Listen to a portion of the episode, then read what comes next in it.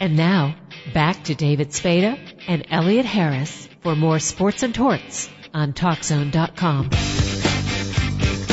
Elliot, let's go right from Roy Face to our next guest, a starter. He was a member of the Miracle Mets. He was a twin. He even played for the Chicago White Sox for a couple of years. Jerry Koosman, how you doing, Jerry? I'm doing well. Nice to be with you. Jerry, that 69 Mets team is beloved in New York. What is the reason for that? Well, I think it goes back to the Dodgers and the Giants moving out of uh, New York to uh, California and not having a National League team there for quite a few years. And then when the Mets came along in 1962, they fell back in love with the lowly Mets, uh, mainly being there part of the National League, and they got to see all their uh, favorite players come back to town. Yeah, I mean, in Chicago, the Cubs are known as the lovable losers, but the, the Mets surpassed them in terms of having a bad record, and you know, there's only so much Casey Stengel as the manager that that can bring out the the goodwill of the people. That at some point winning was a necessity, and that '69 team certainly did that. Well, true. Um, the timing was uh, pretty good because the the U.S. was in kind of dire straits then with the Vietnam War, and there was riots in Philly and different places, and uh, there was some good news needed, so we came along at the right time to bring that good news and for people to get their minds off some of the detriments going on in the world. And and you just had the Cardinals uh, in '67 and '68 make it to the World Series, and then baseball went to the division setup that they have now, mm-hmm. and uh, all of a sudden a lot more teams become in contention, and this team out of a little city known as New York hit, hits the big time. And and you were part of a, a pretty impressive rotation. A couple guys, uh, Tom Seaver, Nolan Ryan, yourself. Uh, pretty good ball club.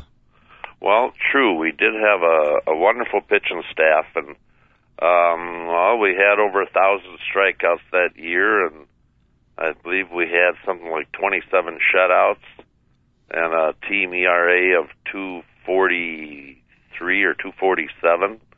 So yeah, we uh, uh, we won hundred ball games.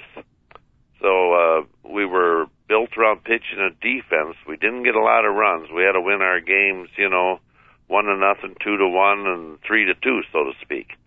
But uh, it it was fun, and we were basically a young ball club. We had a few uh, older veterans mixed in, not many, Don Cardwell, Cal Koonce, Ron Taylor, J.C. Martin, uh, Don Clendenon. But then uh, it went right on down to probably uh, 25 year olds. I mean, Nolan Ryan was not a key member of that staff. I mean, he was a young guy, but he had those control problems. But you and Seaver carried the rotation. Well, true. Nolan was uh, working in as a spot starter, and he did have some control problems, but there was certainly a couple of times that Gil brought him on in uh, some tough situations, um, and he did the job. Now, what was Gil Hodges like as a manager? I tell you, Gil will be on my mind the rest of my life. He was the best manager I ever had. He was always three steps ahead of the posing manager. He ran the ball club with one set of rules. There was no stars in his ball club. Uh, he expected everyone to take care of their own job and worry about their own job, not worry about somebody else's, and uh, be ready uh, to do your job. And so, and uh, never be late. So that was Gil, and uh, and Gil, um, he kept the distance too from the players. He wasn't like a lot of managers are today roaming around the clubhouse and talking to everybody. Gil stayed in his office, and the only time he came in our clubhouse was if there was a meeting. Willie Mays ended his career with the Mets. How hard was it seeing what he became at the end of his career, how much his skills deteriorated, and watching him play through that? Well, there was nothing wrong with him at the end of his career. Uh, he, uh, as far as I was concerned, when Willie retired, he was still the best player in our ball club, and I begged him not to retire. Uh, but uh, Willie says, "Kooz, I'm tired." So he hung it up. But he was great. It was great to have him uh, on your team. But he, at his peak, he he was about as good as you, you'll get. We talked to a lot of former ball players and we asked them, you know, who's the best player you ever played with or, or saw, and it seems one after another says Willie Mays. Is is he that high in your estimation as well? Absolutely. Um, uh, I you know I pitched against him when he was with the Giants, and uh, that was a treat. Uh, and then to have him come over uh, to be with the Mets and turn around and see him in center field, it just gave you chills. But Willie won some uh, some key games for us and helped us along the way, and certainly it taught a lot of us uh, little things about uh, winning. With the White Sox, Tony La Russa was your manager. Did you ever envision him becoming the success that he became in the major leagues? Tony is a very talented person. He's got a uh, knack of um, working with the players. He's kind of the opposite of Gil Hodges. Tony spends more time with the players talking baseball. And um, uh, I know when Tony first started out, and it's the same with most all new managers, is understanding pitching. You know, when is he losing it? When does he still have it? And when is that key time to pull him out? And uh, that's something that uh, Tony uh, uh, understood more and more as he um, uh, managed. And uh, Tony is certainly uh, one excellent manager. And I uh, I thought the world of him when I played for him, but we had a lot of conversations. I mean, it was not completely unusual to talk uh, baseball in the clubhouse till three in the morning. Tony also has the benefit of having Dave Duncan as his pitching coach, who's you know, some would say if there's ever going to be a coach elected to the Hall of Fame, it would be Dave Duncan. Well, I was uh, in the position to have had two catchers that were my pitching coaches. Certainly, one was Dave Duncan, and the other one was Rube Walker with the Mets. And how could catchers be such good pitching coaches? I mean, what, what gives them the what gives them the know-how? Because they never pitched a day in their lives. I don't get it, but they seem to do it. Well, I wouldn't necessarily put all catchers uh, being good pitching coaches. Um, the catcher has a strong point in the fact that he's worked with a lot of pitchers. Uh, he certainly knows what ball movement should look like, what a curveball should look like, what a slider should look like, and if they're good or bad. Um, I I can't say that a catcher has the ability to explain uh, proper mechanics or feeling to a pitcher, but certainly uh, some catchers uh, are further ahead in doing that as a coach than others.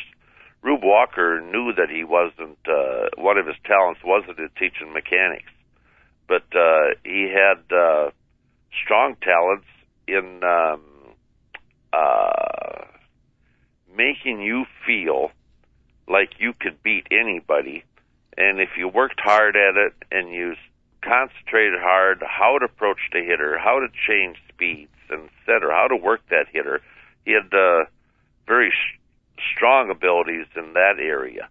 And being we were strong with the Mets in pitching, um, like Seaver and I, we were our own pitching coaches when it came to mechanics. If he was having problems on the mound, he'd look in the dugout, and I could point to one area on my body, and he would relate to that and I'd do the same thing when I was on the mound. Um, we had that ability uh, between us, even though Rube Walker wasn't able to teach it. Um, we were all pretty much uh, good students of the game. Would Rube say, you know, back in my day, you know, and bring up this pitcher or that pitcher and how they did things, or was he good at uh, being in the moment, dealing with the pitcher that he had to deal with? Rube was in the moment. Uh, he would talk about back in his day if you asked him or wanted to know something more about a certain pitcher. But no, Rube was in the moment, and and Rube was um, Rube was very happy with the staff he had. He he felt it was the best staff he'd ever been associated with uh, as a player or a coach. Did you like when you and Tom Seaver got the nickname as the Tom and Jerry Show? It was fun. It certainly was fun, and it was fun being a one-two punch with the Mets for uh, a few years. Um, certainly, Tom was the leader of our staff and pretty much the leader of our ball club, and uh, it was always uh, it was fun. The competition we had between each other. If if um, I struck out, you know, X amount of guys, he would try to better it the next day, or vice versa. Or uh, we would have little bets as who could saw a guy off the most times in one at bat, or uh, who could period saw off Henry Aaron, which neither one of us ever did. but uh, we uh, we had our little games out there also. Now, what was the best part of being a member of that 69 Mets team in, in the media capital of the world? I would say the best part was having Gil Hodges the manager because without him, I don't know if we could have done it. Uh, certainly we had a lot of talent, but he certainly molded us like Sparky Anderson said he just ran the big red machine. Well, Gil Hodges molded us into that uh, winning machine and uh, taught us a lot on how to be uh, adults, gentlemen, and the like. Uh, doing this in New York, Gil Hodges certainly carried the respect of the writers too. And uh, we weren't mistreated, I don't think. Sure, there's probably an article here and there that uh, came down on us, but um, it was soon corrected, and um, I think we got along well with the media. What was your favorite moment of your career? Um, I would say winning the '69 World Series. I, you know, when in Chicago, we still wish you guys would have won '83. I mean, I know you won ugly with that winning ugly slogan, but again, that killed a lot of White Sox fans' hearts in '83 because they thought they had that uh, season wrapped up. You mean '83 or '73? '83 with the White Sox. Oh, oh, sure, with the White Sox, absolutely. That was, um, gosh, that was sad. I mean, we won 99 games that year. We had a great ball club that played hard between the white lines and uh, for us to go into the playoffs and not score runs like we're used to was uh, sad. Our, our hitters were just trying so hard. Uh, I think is probably one of the reasons. But um, yeah, uh, we should have won that for Chicago that year. No, no doubt about it. Thank you very much for your time, Mr. Koosman. It was a pleasure talking to you. You're welcome. The feeling's mutual. Thank you. That was Jerry Koosman, two-time All-Star and one of the star pitchers on the Miracle Mets in '69. Pretty good show today, David. I mean, Elroy Face, one of the top relievers, Jerry Koosman, and the gorgeous Cindy Morgan. Yeah, I just hope she gets over her bashfulness one of these days. She's very shy and demure. again, thank you for listening to Sports and Torts. Tune in again next week for another lovely lady and two former athletes.